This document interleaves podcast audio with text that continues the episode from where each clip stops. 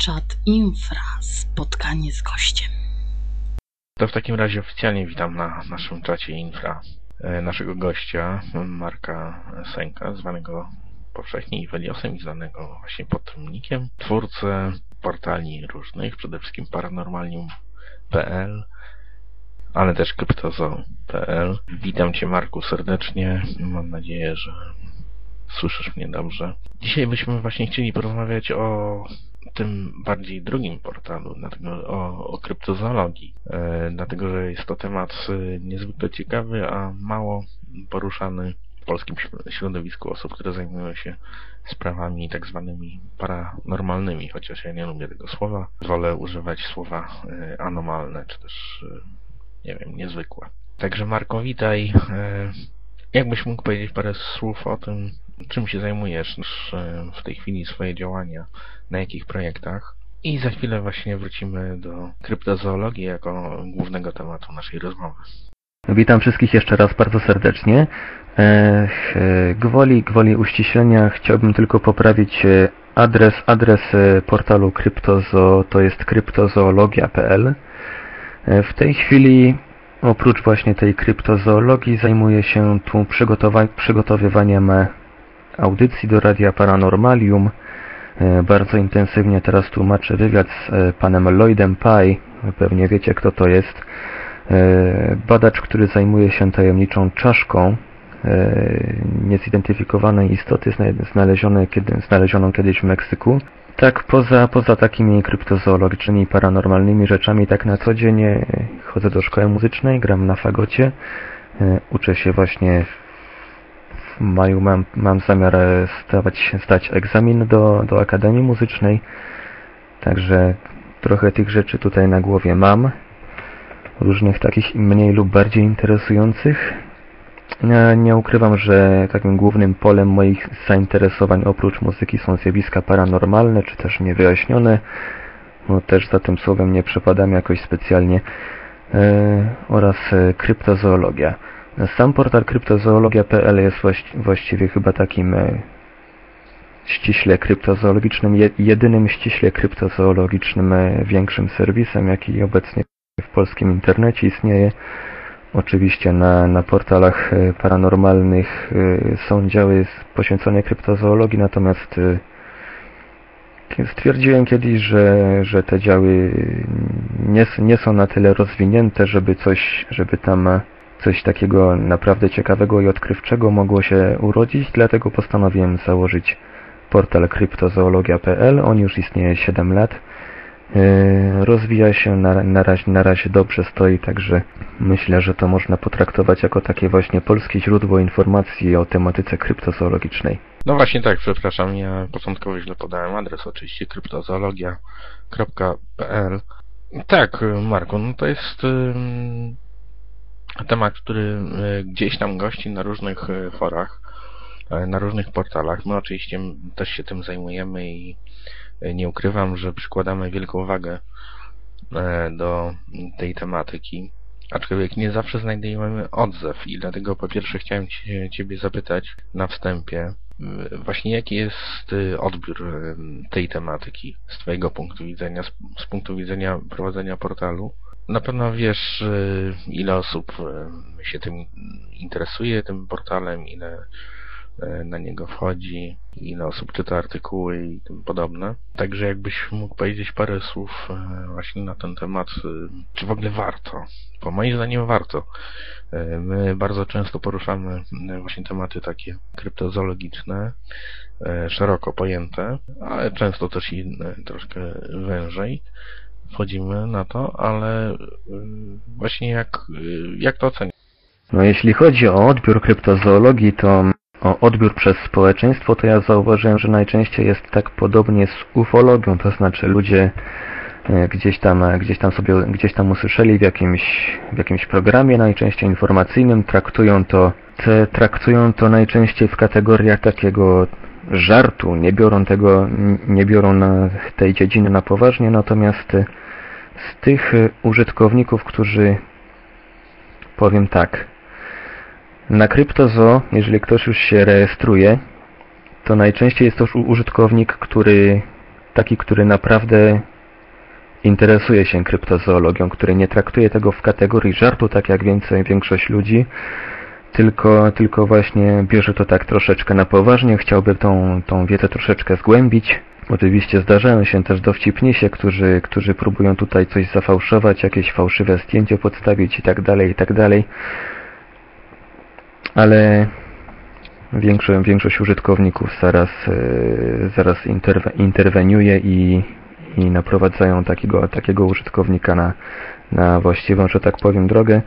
Natomiast tak jak mówiłem, u większości społeczeństwa odbiór kryptozoologii jest podobny jak odbiór ufologii. Traktują to po, po prostu jako coś mało poważnego, coś e, tak w kategoriach żartu, także nie wiem czym to jest spowodowane, może tym, że właśnie na e, kryptozoologia głównie gości na, na portalach o tematyce paranormalnej.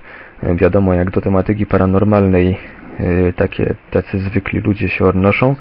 I właśnie, właśnie stworzenie portalu Cryptozo miało na celu też e, zmianę nastawienia, zmianę nastawienia przynajmniej części ludzi do tej dziedziny, ponieważ sądzę, że kryptozoologia jest naprawdę, kryptozoologią warto się zainteresować, choćby przez e, sam fakt, że jest to dziedzina o bardzo chory, szerokich horyzontach poznawczych.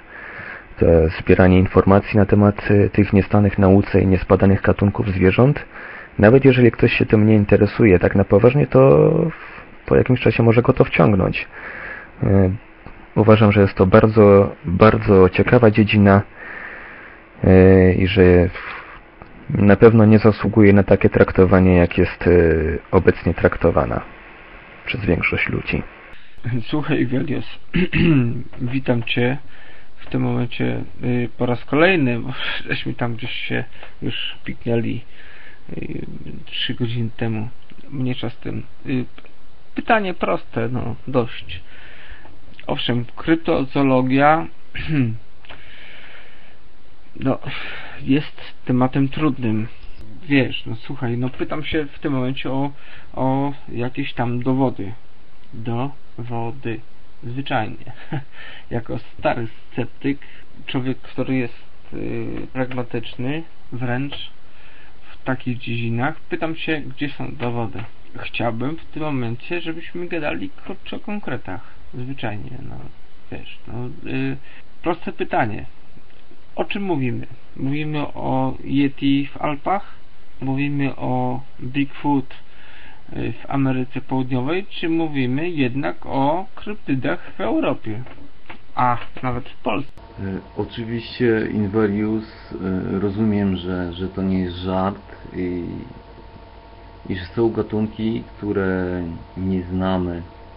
E, Pomimo, pomimo tego, że myślimy, że jesteśmy tak rozwinięci i że poznaliśmy wszystko, nie, to oczywiście nie ulega wątpliwości. Wiesz co mnie ciekawi w ogóle, jakie masz zdanie na temat, czy te gatunki y, to są takie stare dusze, że tak powiem w cudzysłowie, e, takie istoty, które, e, które przetrwały dziesiątki lat e, bez, bez zmiany formy, czy, czy to są jednostki, że tak powiem, które rozwijają się mimo wszystko, ale rozwijają się bez, bez postrzeżenia w ogóle, bo po pierwsze, jeżeli mógłbyś mi odpowiedzieć, chciałbym chciałbym poznać, jakie jest w ogóle zdanie ekspertów y, na ten temat.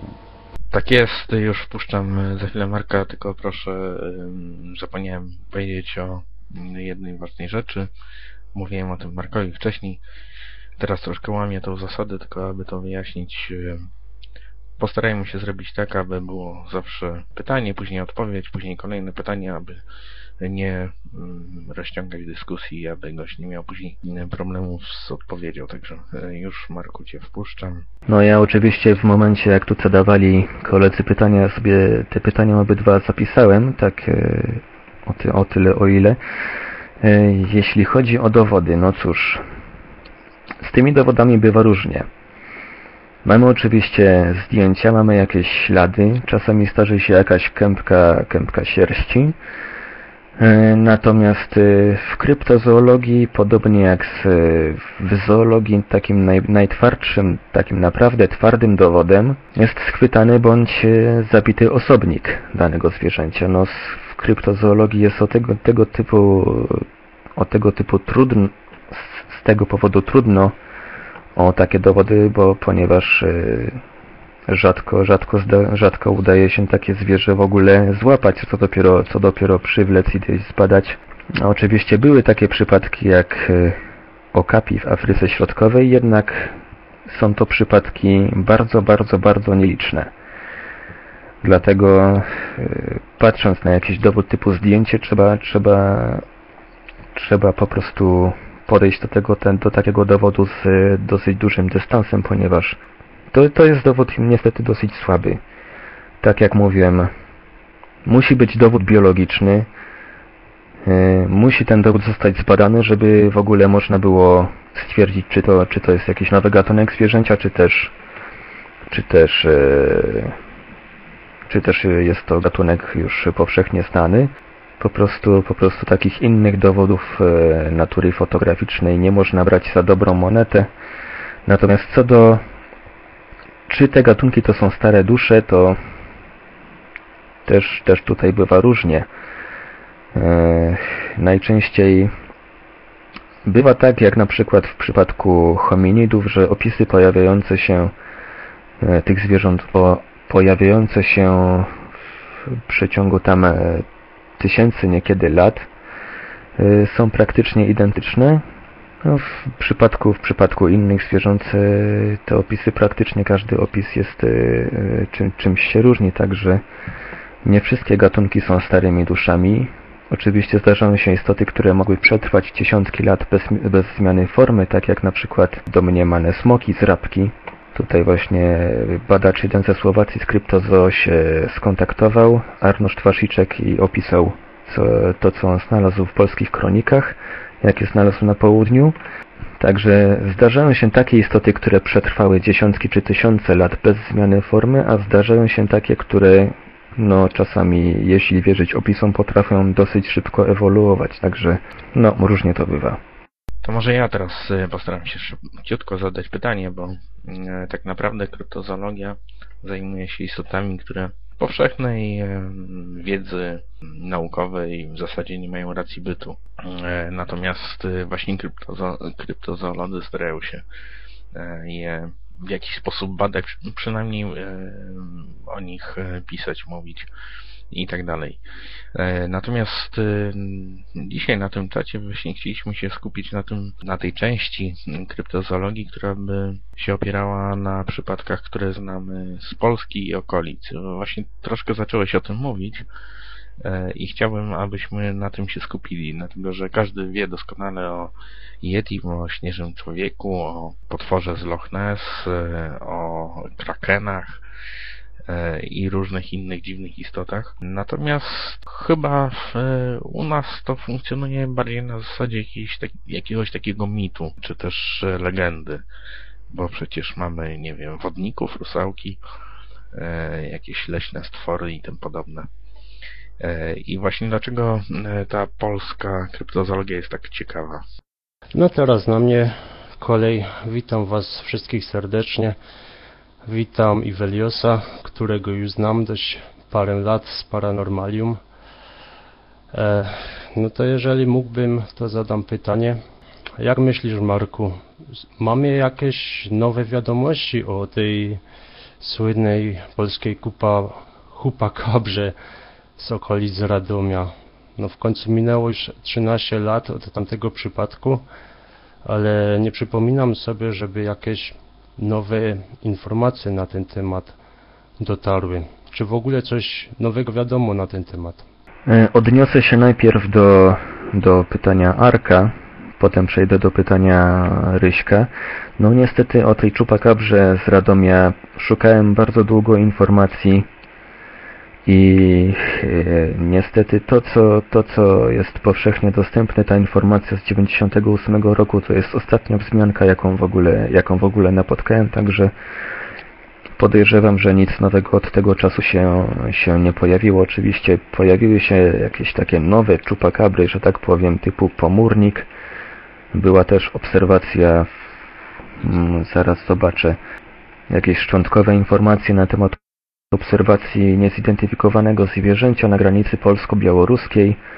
Świadkowie twierdzi, że to zwierzę właśnie trochę czupakabrę przypominało.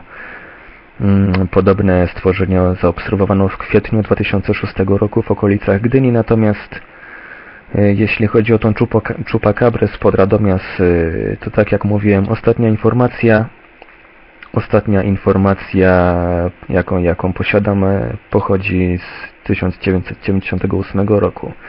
I to jest właściwie ta, ta sama informacja, ta sama relacja, którą powielają wszystkie serwisy, jakie, jakie na ten temat mm, cokolwiek zamieszczają.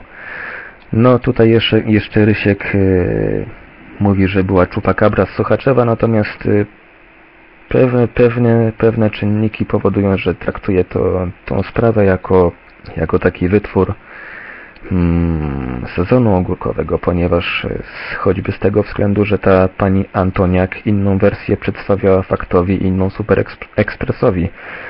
Tak na przykład w Super Expressie było napisane, że, że nie pamiętam w którym, w jednej, w jednej gazecie było napisane, że psy szczekały, w drugiej, że psy nie szczekały, w jednej, że psy po, podbiegły, w drugiej, że psy nie podbiegły. Także samo to, że pani Antoniak zmienia zeznania w, w, w rozmowie z każdym z tych reporterów, to, to już wydaje mi się naprawdę bardzo, bardzo podejrzane. Natomiast do pytania Ryśka, czy, czy kryp, dlaczego kryptozoologia polska jest taka ciekawa? Hmm. Szczerze, szczerze powiedziawszy, że tą polską kryptozoologią zacząłem się tak interesować przez przypadek, ponieważ e, czytałem o czupakabrach z Puerto Rico, tam z, o jakichś yeti i innych kryptydach i pewnego dnia sobie zadałem pytanie, czy my mieliśmy w Polsce jakieś, jakieś e, niezidentyfikowane zwierzęta? E, Długo, długo na to pytanie, dłu- długo poszukiwałem odpowiedzi, aż w końcu trafiłem na książkę taką bardzo interesującą, którą mogę wszystkim polecić. Ona jest też w PDF-ie dostępna. Książka George'a Eberharta Mysterious Creatures, A Guide to Cryptozoology. To jest właśnie taki rodzaj takiej kryptozoologicznej encyklopedii, w której e, pan George Eberhard, badacz kryptozoologii właśnie, e, zebrał opisy bodajże 450 chyba kryptyd, e, jakoś tak to usystematyzował, zebrał opisy tych 450 kryptyd z całego świata i właśnie znalazło się tutaj kilka opisów kryptyd z Polski, tak na przykład, że wymienię tak na, na szybko obce czarne psy, które swego tak zwane obce czarne psy, to jest taka nazwa umowna, które swego czasu odwiedziły Polskę. To było średniowiecze, kronikarze właśnie takie nazwali. Zwierzęcia wielkości psa rasy coli, oczywiście czarne, posiadały długą, węgliście czarną sierść, miały duże czerwone lub zielone oczy. W kronikach e, są zapiski m.in., że te zwierzęta zabijały zwierzęta gospodarskie. Ja może zakończę, bo widzę, że tu mi mało czasu zostało. Oczywiście obce, cza, obce czarne psy. Tu jeszcze było jakaś wzmianka o naszych czupakabrach. Jakoś e, wcześniej, zanim ja na tą książkę trafiłem, e, postanowiłem zajrzeć w poszukiwaniu informacji o polskich kryptydach na forum cryptozoology.com i tam właśnie spotkałem człowieka, który dosyć szczegółowo opisywał naszego polskiego Bigfoota. E, Chociaż z racji tego, że nie ma nawet zdjęcia, to ta, ta relacja jest dosyć taka, powiedziałbym, należy ją też traktować z, przym z przymrużeniem oka. Mm, To jest e, mocno niepotwierdzone. Wszystko działo się pod koniec XIX wieku w okolicy miejscowości Orynka, która znajdowała się na Kresach Wschodnich, a obecnie jest na terenie Białorusi. Wedle opisu przytoczonego przez tego użytkownika, który był imigrantem z Polski, jego rodzina wyjechała, gdy prawdopodobnie na początku II wojny światowej wyjechała do Ameryki. Obecnie ten człowiek mieszka w Chicago I wedle tego opisu, który on, tych opisów, które on podawał, stworzenie miało około 2 do 2,5 metra wzrostu, pokryte było ciemnym futrem, spod którego wystawały praktycznie tylko nos, oczy i usta. Zwierzę potrafiło chodzić wyprostowane na kolanach, na czworakach, biec bokiem nawet. Żywiło się resztkami drzew i innych roślin, czasami także rybami. Pojawiło się oczywiście kilka teorii próbujących wyjaśnić zagadkę dziecko, bo tak, tak on to, to zwierzę nazywał. Dziecko, dziecko, nie wiem jak to, jak to, nazy- jak to czytać, to nazwę. Według jednej z tych teorii na terenie Europy faktycznie mógł się uchować jakiś hominid. I znajdujemy, mogę w tej chwili powiedzieć, że w kronikach wielu państw, na terenie wielu państw, takich jak Niemcy, Wielka Brytania i czy tam kilka innych, y, znajdujemy faktycznie relacje o, o tajemniczych, podobnych zwierzętach. Najczęściej nazywano to po łacinie Homo sylvestris, nie wiem z jakiego powodu. Inne, inne takie wytłumaczenie mówi, że to był po prostu pustelnik, ponieważ obszary leśne na tych w, w okolicy Orynki były tak e, małe i na tyle intensywnie gospodarowane, że uchowanie się tak dużego zwierzęcia niezauważonego byłoby niemożliwe. No i właśnie relacje o tych e, dwóch w tej chwili zwierzętach, o których, czy trzech, o których e, przed chwilą mówiłem, mm, spowodowały, że postanowiłem troszeczkę bardziej się zagłębić w tą naszą polską kryptozoologię. E, Pewnego postan- z e, efektem tej, tego mojego zainteresowania jest innymi artykuł o polskich kryptydach, które można na kryptozoo znaleźć. No i właśnie Kolejną taką interesującą relację z Polski dostar- dostarczył pan e, Arnoszd Warziczek, to jest badacz, antropolog, też badacz e, takich różnych spraw paranormalnych. On mieszka na Słowacji. To są kryptydy dość, e, powiedzmy, stare. Ostatni egzemplarz widziano w 1897 roku. Do tego czasu zdążyły się nawet nazwy administracyjne tych wsi i rejonów e, pozmieniać. Zobaczę jeszcze ile mam czasu, a jeszcze 45 sekund. Według opisu, który przesłał pan Arnoszd Wasiczek, były to jaszczurowate stworzenia wielkości człowieka, poruszające się na dwóch nogach, e, bez ogródek w domyśle bipedalny dinozaur. E, One występowały na terenie Gorców, e, to jest miejscowość znajdująca się w Beskidach Zachodnich. E, Zamieszkiwały tam zalezione, znale, zalesione podnóża gór, tamtejsze bydło mordowały, czasami też mordowały owce. Zdarzyło się parę razy, że zabijały ludzi. No, będę musiał chyba jeszcze raz kliknąć tutaj na, na, na zakończ i poprosić o przedłużenie. Pewne informacje na temat tych smoków z rabki z, są zawarte w kronikach, między innymi w, kronice sporządzonej przez e, tamtejszego badacza Mieczysława Wojcieszyna pod e, koniec lat dwudziestych. I właśnie pan Mieczysław Wojcieszyn e, niektórych świadków poprosił o narysowanie tych stworzeń. Należy tutaj zauważyć, że byli to prości górale, często analfabeci, nie czytający nawet gazet, a tym bardziej nie posiadający żadnej wiedzy paleontologicznej, a jednak ich rysunki przedstawiają ewidentnie coś, co dzisiaj określamy mianem e, dinozaurów. Niestety tych rysunków pan Wasiczek, e, pan Wasiczek nie podesłał, natomiast one są dostępne w książce zatytułowanej Planeta Zahad z 98 roku. No i właśnie te, te, te smoki z rabki są przykładem kryptydy, które tak, takich tak zwanych starych dusz, jak tu jeden z użytkowników nazwał. Yy, mogły one przetrwać nawet tysiące lat niezauważone, jednak coś spowodowało, że koło lat dwudziestych wyginęły po prostu. No i te to są, myślę, takie najciekawsze przypadki polskich naszych kryptyd, yy, które powin, powinny też spowodować yy, zainteresowanie ze strony użytkowników, ze strony osób interesujących się takimi paranormalnymi rzeczami. Myślę, że to, że to też bardzo ciekawa dziedzina, ta nasze, ta nasze polskie poletko. Wiesz co, właśnie mnie to fascynuje, bo, powiedziałeś, że, że one wyginęły, nie? E, Koło 20 roku, ży- e, 20 roku, E, aczkolwiek to nie jest pewne do końca, nie? Bo Bo jeżeli chodzi o, o te istoty, to kryptozoologia ma coś z nie? Z nazwy, aczkolwiek nie można tak spojrzeć e, na nie bezpośrednio, jakbyśmy poszli do zoo. Dobra, zacznę temat, bo już błądzę. O co mi chodzi? Chciałem się odnieść do Twojej wcześniejszej wypowiedzi i do tego homo, e, czyli inteligentnej istoty. Ciekawi mnie to, że istoty, e, o których mówisz, są tak inteligentne jak duży człowiek, można tak to nazwać. I, i nie wierzę, że, e, że nie rozwijają się, mimo że nie zmieniają swojej formy. Ach, teraz na mnie kolej. Mm, no cóż, e, czytałem kiedyś właśnie o polskich kryptydach. No i było tam opisane zwierzę o nazwie bazyliszek.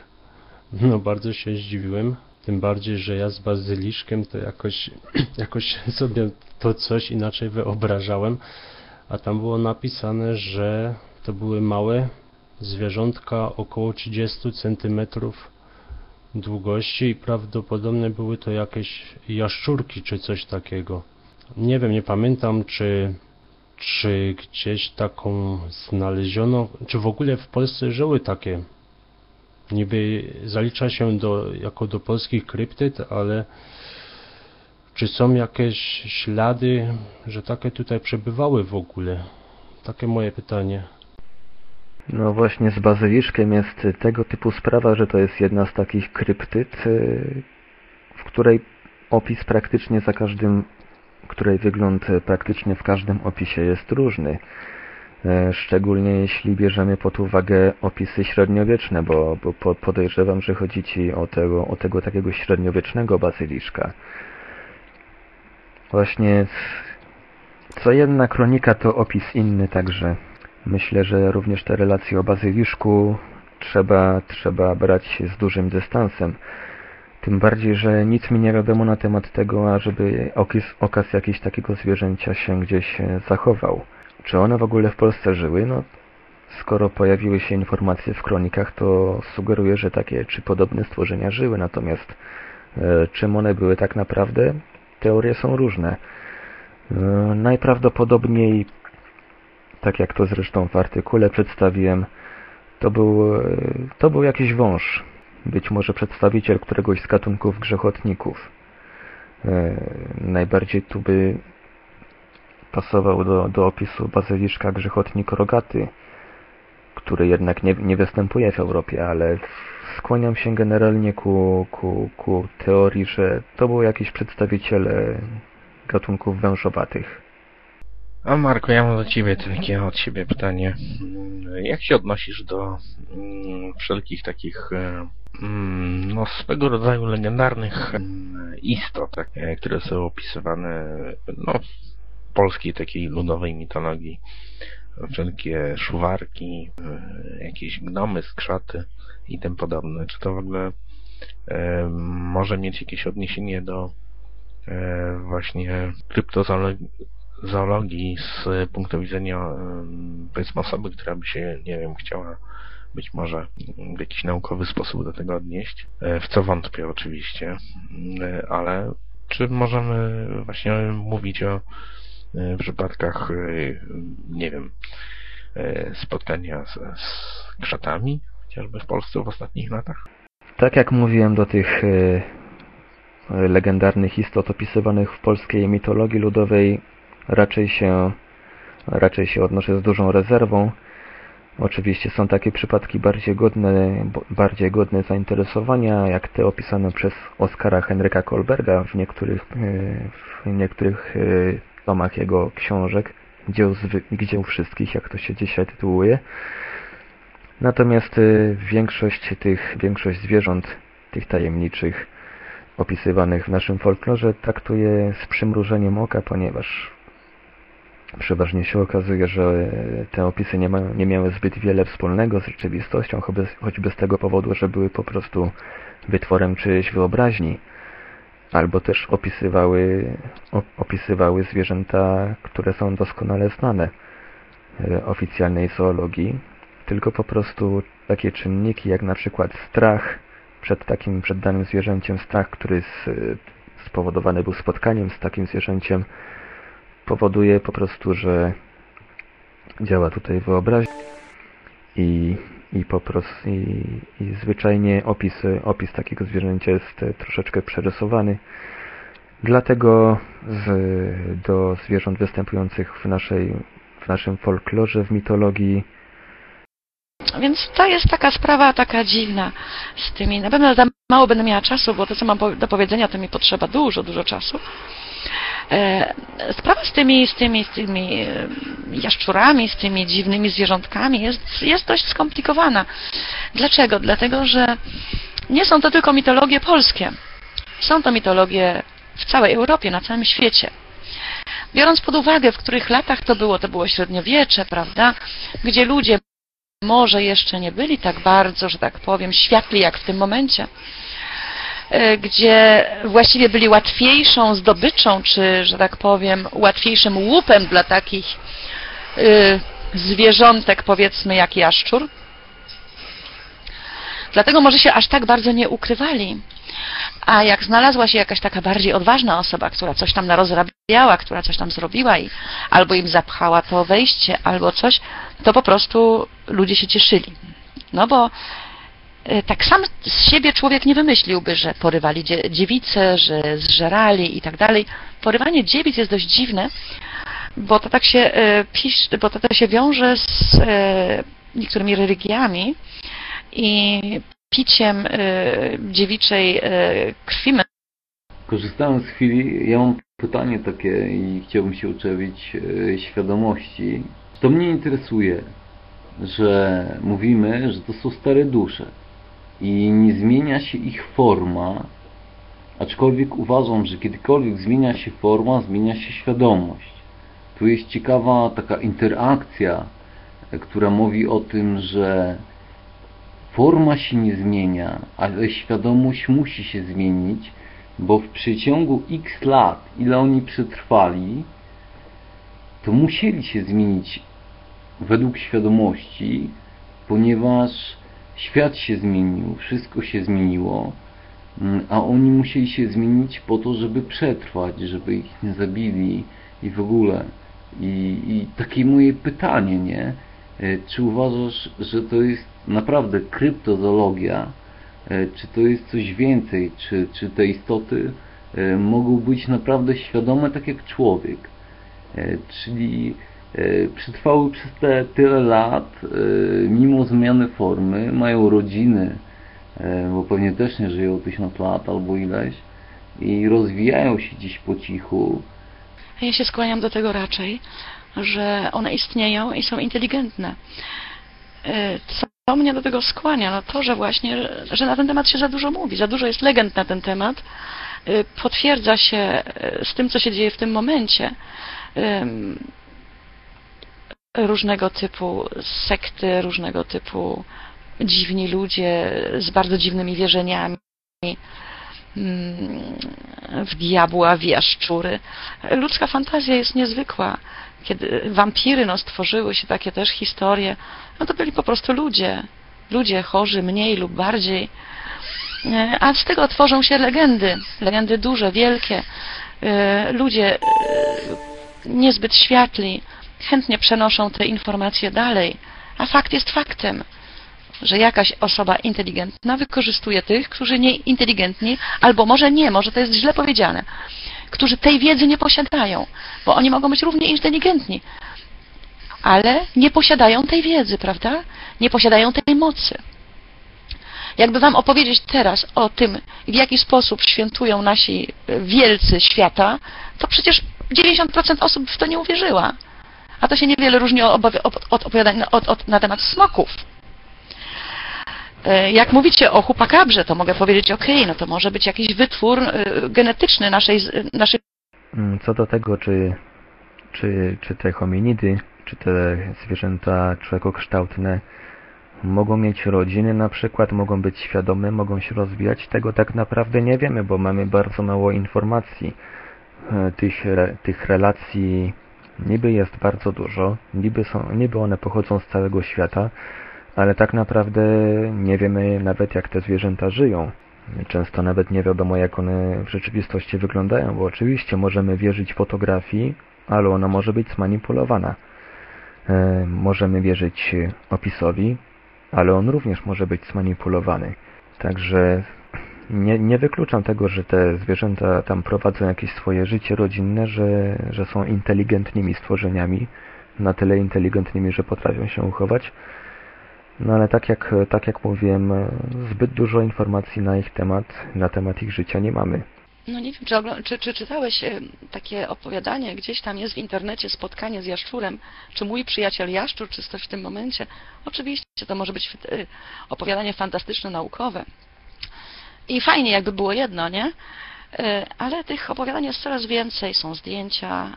No to można być też można powiedzieć, że ludzie mają wielką fantazję, e, że jeden opowiada za drugim, prawda, że jeden maluje za drugim, że jeden poddał myśl, jeden zrobił film, a, a drugi to e, po prostu podjął ten temat. Ale skąd się to, skąd to się wzięło, prawda? Taka jest ludzka fantazja, że ona się z niczego nie bierze. Ona się bierze na pewnych podstawach.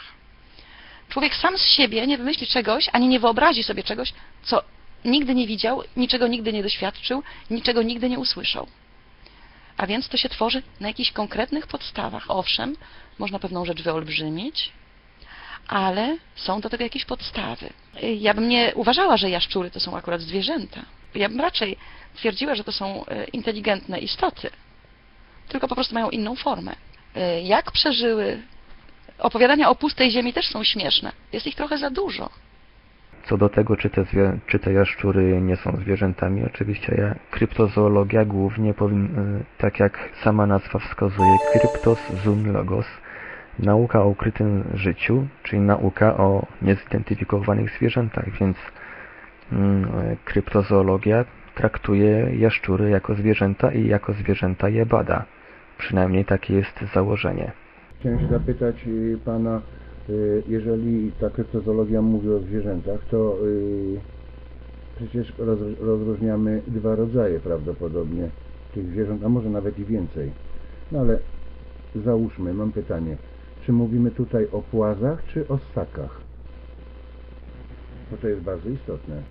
to w kryptozoologii mówimy zarówno o płazach, jak i o ssakach.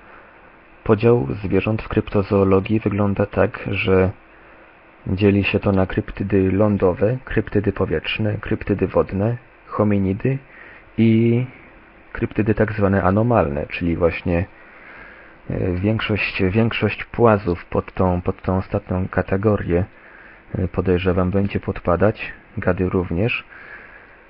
Natomiast e, podział kryptozoologii tak, wygląda tak, jak przedstawiłem to przed chwilą. Cenię Cię niesamowicie za to, co robisz w ogóle. E, Niesamowicie cenię Cię za to, jakiś jesteś człowiekiem. I, I strasznie się cieszę, że robisz to w ogóle. I to jest niesamowite. Niesamowite są te istoty w ogóle, o których mówimy. I one są też nie do końca poznanie, do poznania, tak jak, jak dziedzina, w której się zajmujemy, powiedzmy, która jest naszą pasją. I ciekawe jest w ogóle wysłuchać e, zdania innego człowieka, e, co myśli na temat w ogóle życia, e, jaka jest jego pasja, jaka energia w ogóle wynika z człowieka, o którym mówi w ogóle. To jest niesamowite i naprawdę jest niesamowite. I dziękuję Wam wszystkim, serdecznie Wam dziękuję, że że mogę z wami być, że mogę ciągle się uczyć, e, że mogę ciągle poznawać i mam nadzieję, że nie będę zamykał się na, na swoje utarte schematy i nie będę chciał dopuszczać No, no, no, ja wiem, ja zbyt późno przyszedłem i najmocniej Was przepraszam, bo tak od razu skoczyłem tutaj z pytaniem. Jeszcze raz witam wszystkich milutko i cieplutko i, i, i szkoda, no, że nie wcześniej, bo jestem praktycznie rzecz biorąc y, z jednej strony zagubiony w temacie, bo nie wiem y, jak mam się odnieść do tego tematu. Y, Jedynie co zapamiętałem odnośnie, prawda, gadów, no ale wiemy przecież o tym dobrze, że gady to przecież składają jaja. No, a, zresztą nie wszystkie, ale z reguły, najczęściej. Tak, ale my jesteśmy przecież ssakami. I to odróżnia nas od gadów, mimo że posiadamy swoje uzębienie podobne do gadów, czyli siekacze, trzonowce, kły. No i, i, i nie oszukujmy się. Mam takie jedno pytanie. Czy w tych wszystkich wielkich legendach, o których y, ja czytałem i wielu z nas czytało, bo na pewno czytało i chce się dowiedzieć, czy nie było y, w początkowym etapie ewolucji, powiedzmy ssaków, ingerencja powiedzmy y, poprzez genetykę gadzią z racji przystosowania do naturalnego środowiska i y, koegzystencji w przyrodzie w ówczesnym czasie tworzenia jej. Tu chciałem się zapytać na ten temat. No, z tą ewolucją, tak naprawdę, wracając jeszcze do podziału na gady, ssaki i tak dalej, tak jak mówiłem w kryptozoologii, ten e, podział jest troszeczkę inny. Dzieli się na lądowe, powietrzne, wodne, hominidy i anomalne. W jednej kategorii mogą jednocześnie bytować zarówno ssaki, jak i gady na przykład. Także, tak jak mówiłem, ten podział jest troszeczkę odmienny od tradycyjnej zoologii. Natomiast y, czy w początkowym etapie ewolucji ssaków, na przykład, czy gadów nie było ingerencji w genetykę z racji przystosowania do życia w przyrodzie, tego tak naprawdę mm, podejrzewam, ja przynajmniej tego nie wiem.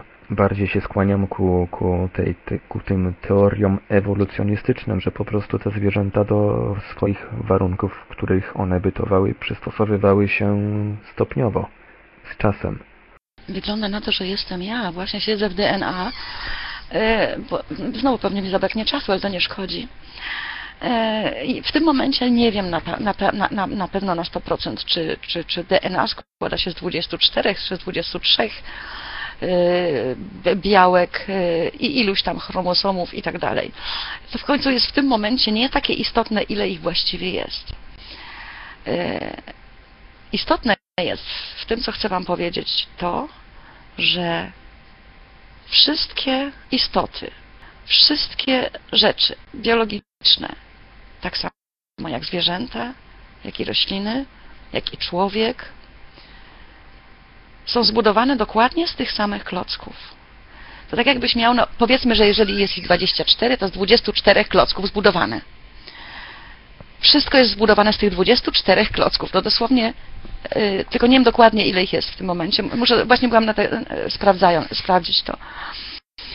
Yy, z tym, że inaczej są one uformowane. To znaczy, jakbyście każdemu dziecku dali 24 klocki, to jeden by zbudował z tego domek, inny by zbudował z tego pałac, inny by zbudował z tego dźwig, a inny samochód. Tak to mniej więcej wygląda. Więc tutaj jest tylko ewentualnie minimalna Przepraszam, że się przerwałem. Inverius, e, ja mam pytanie do Ciebie, e, bo wydaje mi się, że na pewno chciałbyś poznać taką istotę, ale wydaje mi się, że też jakbyś ją e, takiej istocie spojrzał oczy w oczy, tak z metr na metr, nie?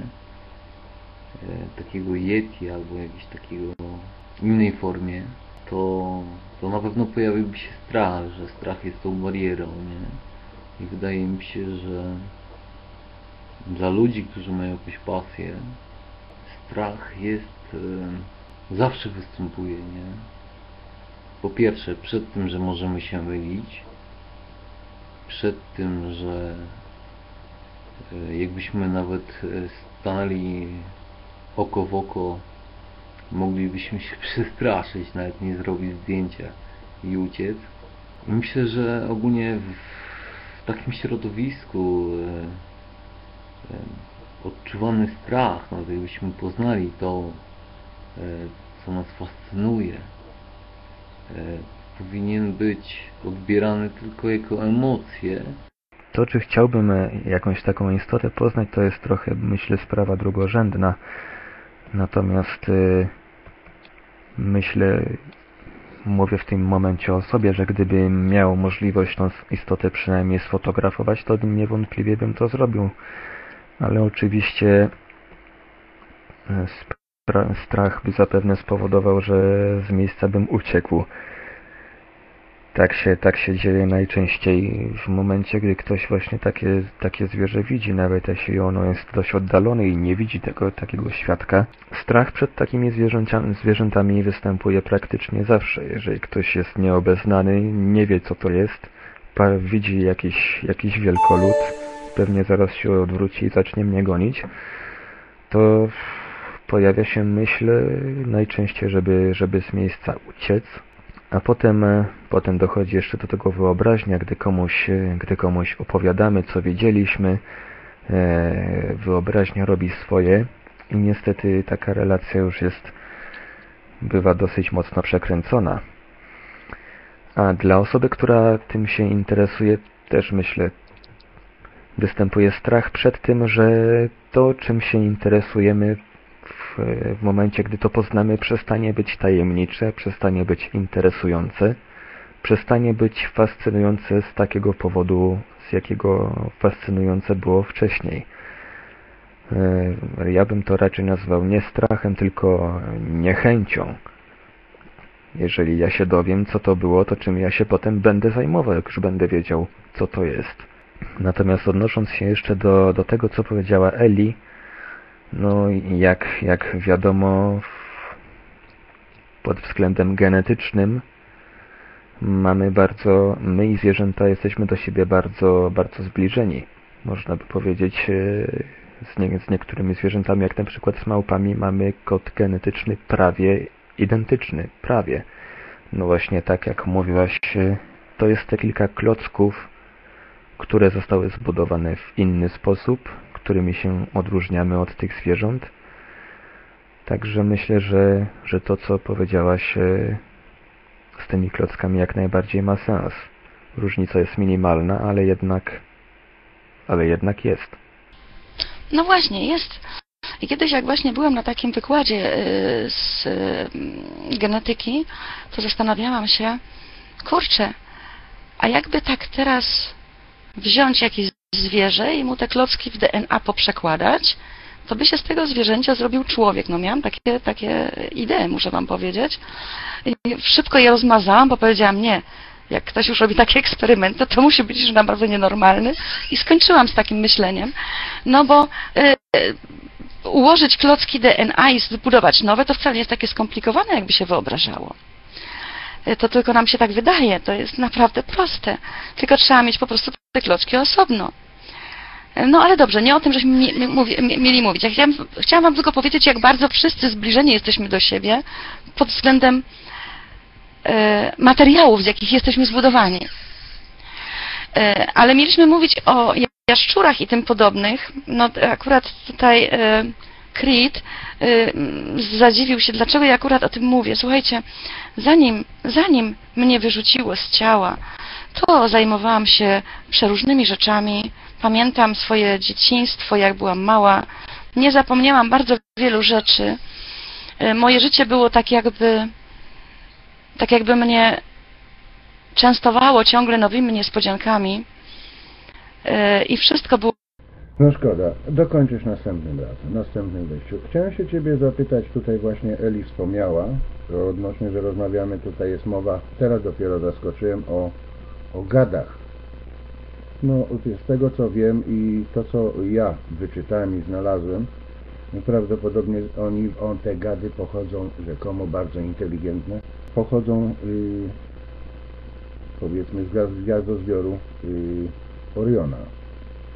Zresztą na temat ten jest bardzo dużo, nawet bardzo dużo jest tam tych tak zwanych naskalnych yy, rysunków, które to miałem możliwość oglądania i szukania i znajdywania i, i po prostu yy, jestem skłonny do tej tak zwanej teorii Zacharystyczyna.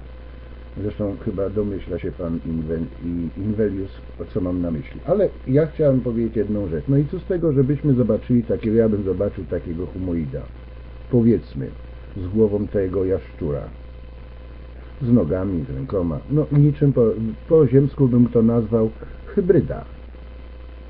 No, on by powiedział, jakby spojrzał się na mnie, spojrzał się, no niezły, niezły nawet facet, kurna oleś, też niezła hybryda, nawet ładną twarz ma i włosy, ma uszy, ma nawet lepsze, szybszy, zwinniejszy i mniejszy, bardziej i elokwentniejszy, ale jednak natura też swoje zrobiła, iż dała jemu instynkt przetrwania, który ten instynkt przetrwania znowu u tego y, powiedzmy osobnika wielkiego, o czym wspomniałeś, bo pierwsze co jak gdyby było spotkanie, to na pewno byłby strach. Drugie, ciekawość. Co by zwyciężyło? To zależy od człowieka. Teraz trzeba wziąć jedną rzecz. Jeżeli by nawet przybyli tutaj nawet na Ziemię, te tak zwane jaszczury, to muszą posiadać technologię, której my takowej nie posiadamy. Czyli potrafiliby posiadać tak zwany zmysł telepatyczny, który by oddziaływał na mózg ludzki, który by spowodował, spowodowałby, za przeproszeniem, paraliż mózgu ludzkiego. Zresztą odnośnie wzięć trzeciego stopnia słyszałeś niejedną relację osób o tak zwanej hipnozie y, regresyjnej, której to była utrata czasu, a w późniejszym czasie wyjaśnienie takich czy innych rzeczy. Obawa, iż może być taki człowiek stać się takim, powiedzmy, no nie oszukujmy się, takim Adamusem, czyli niewolnikiem. No albo ewentualnie tak jak trzeciego stopnia tego w tym spotkaniu, jakie tam się słyszy, że się robi badania na poszczególnych osobnikach, powiedzmy homo sapiens. No i zbadają, zobaczą, polecą. Ale strach pozostaje. Niesamowity. Chyba się zgodzisz z tym. No, oc- oczywiście strach pozostaje, natomiast yy, mm, chciałbym zauważyć, że mówiąc o gadach z, z, innych, z innych galaktyk czy z innych planet, obawiam się, że troszeczkę już wykraczamy poza temat kryptozoologii. Kryptozoologia to jest raczej taka dziedzina, która zajmuje się e, niezidentyfikowanymi zwierzętami, ale żyjącymi na Ziemi. Na Ziemi.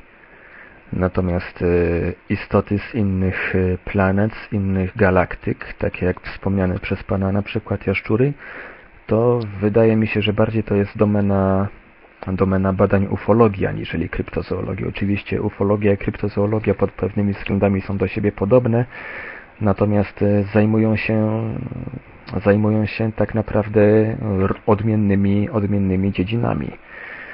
Tutaj pojawiło się na czacie takie pytanie pisemne od Birobidżana. Co sądzisz o mongolskim robaku śmierci? Przypad, tak jak, podobnie jak w przypadku innych kryptyd, e, można domniemywać e, ilość relacji dotyczących e, mongolskiego robaka śmierci i to, że cały czas pojawiają się nowe, sugeruje, że coś tam faktycznie takiego żyje, natomiast takiego mocnego dowodu, mocnego dowodu w postaci na przykład zabitego, za- zabitego okazu, czy schwytanego okazu, e, do, do tej pory nie słyszałem, żeby coś takiego znaleziono.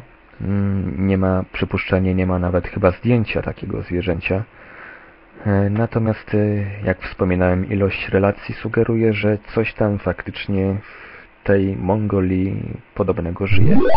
A ja się teraz zapytam Marka, co sądzi o tak zwanej kryptydzie wodnej megalodonie. No jest to bardzo ciekawy temat, że taka ryba, taki wielki, przeogromny rekin kiedyś istniał. Są na to dowody, ale w postaci tylko resztków uz, uz, uzębienia.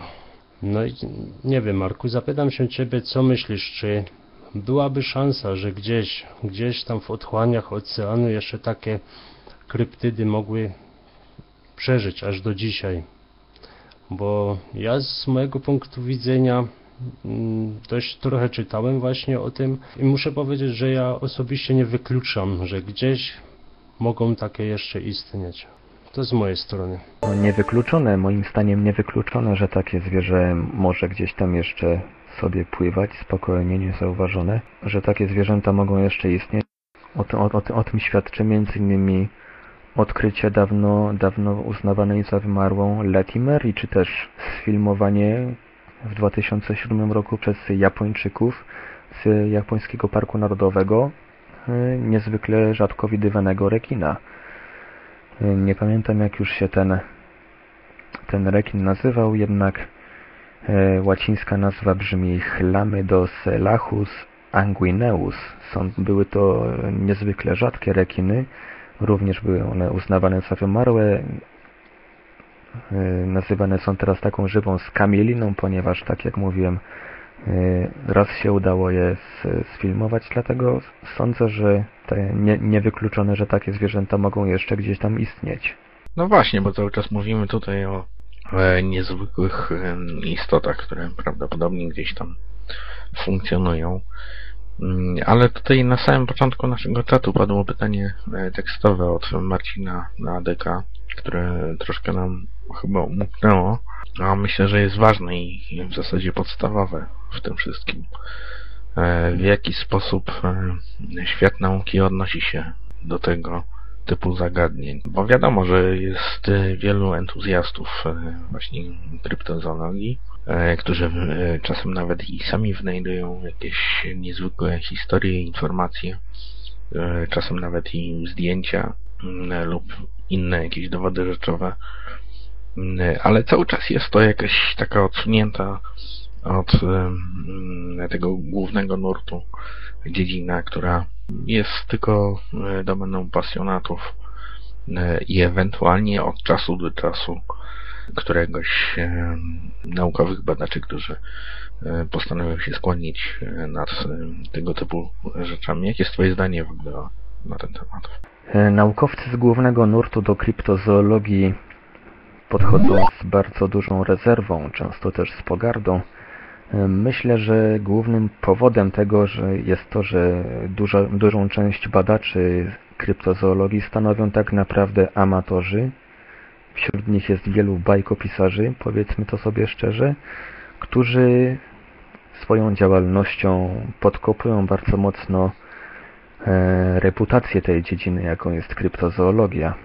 Oczywiście jest e, pewna ilość badaczy, e, którzy którzy są z, z, powiedzmy za zawodowymi zoologami, jak na przykład świętej pamięci dr Bernard Evilmont, czy obecny taki pionier kryptozoologii dr Karl Schucker, którzy zajmują się tą dziedziną na poważnie, stosują jak najbardziej naukowe metody, e, badają przez dłuższy czas, zbierają informacje, zanim cokolwiek w ogóle opublikują, Natomiast bardzo wielu też jest takich, e, jak to nazwałem przed chwilą, bajkopisarzy, którzy publikują i biorą na dobrą monetę wszystko to, co wszystko to, co usłyszą. Pierwsza, lepsza relacja i już, już po prostu za ich sprawą idzie w świat jako pewnik, że coś takie, że jakieś tam e, zwierzę na pewno istnieje, że niewątpliwie jest to sensacja i tak dalej, i tak dalej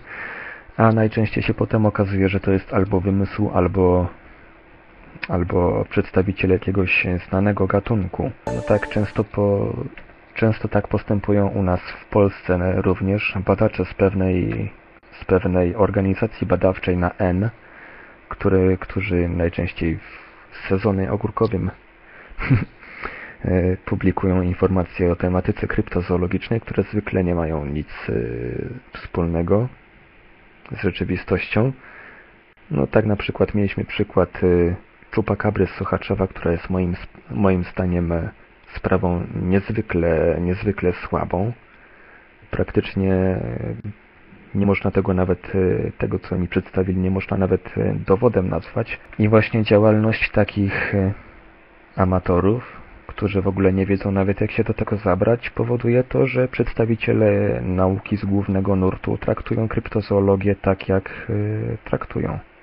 Tak, słuchajcie, jeśli y, mogę prosić y, tutaj Marka, bo wkraczamy na zupełnie inne troszkę tematy, o to, że my w tej chwili zakończyli nagrywanie czatu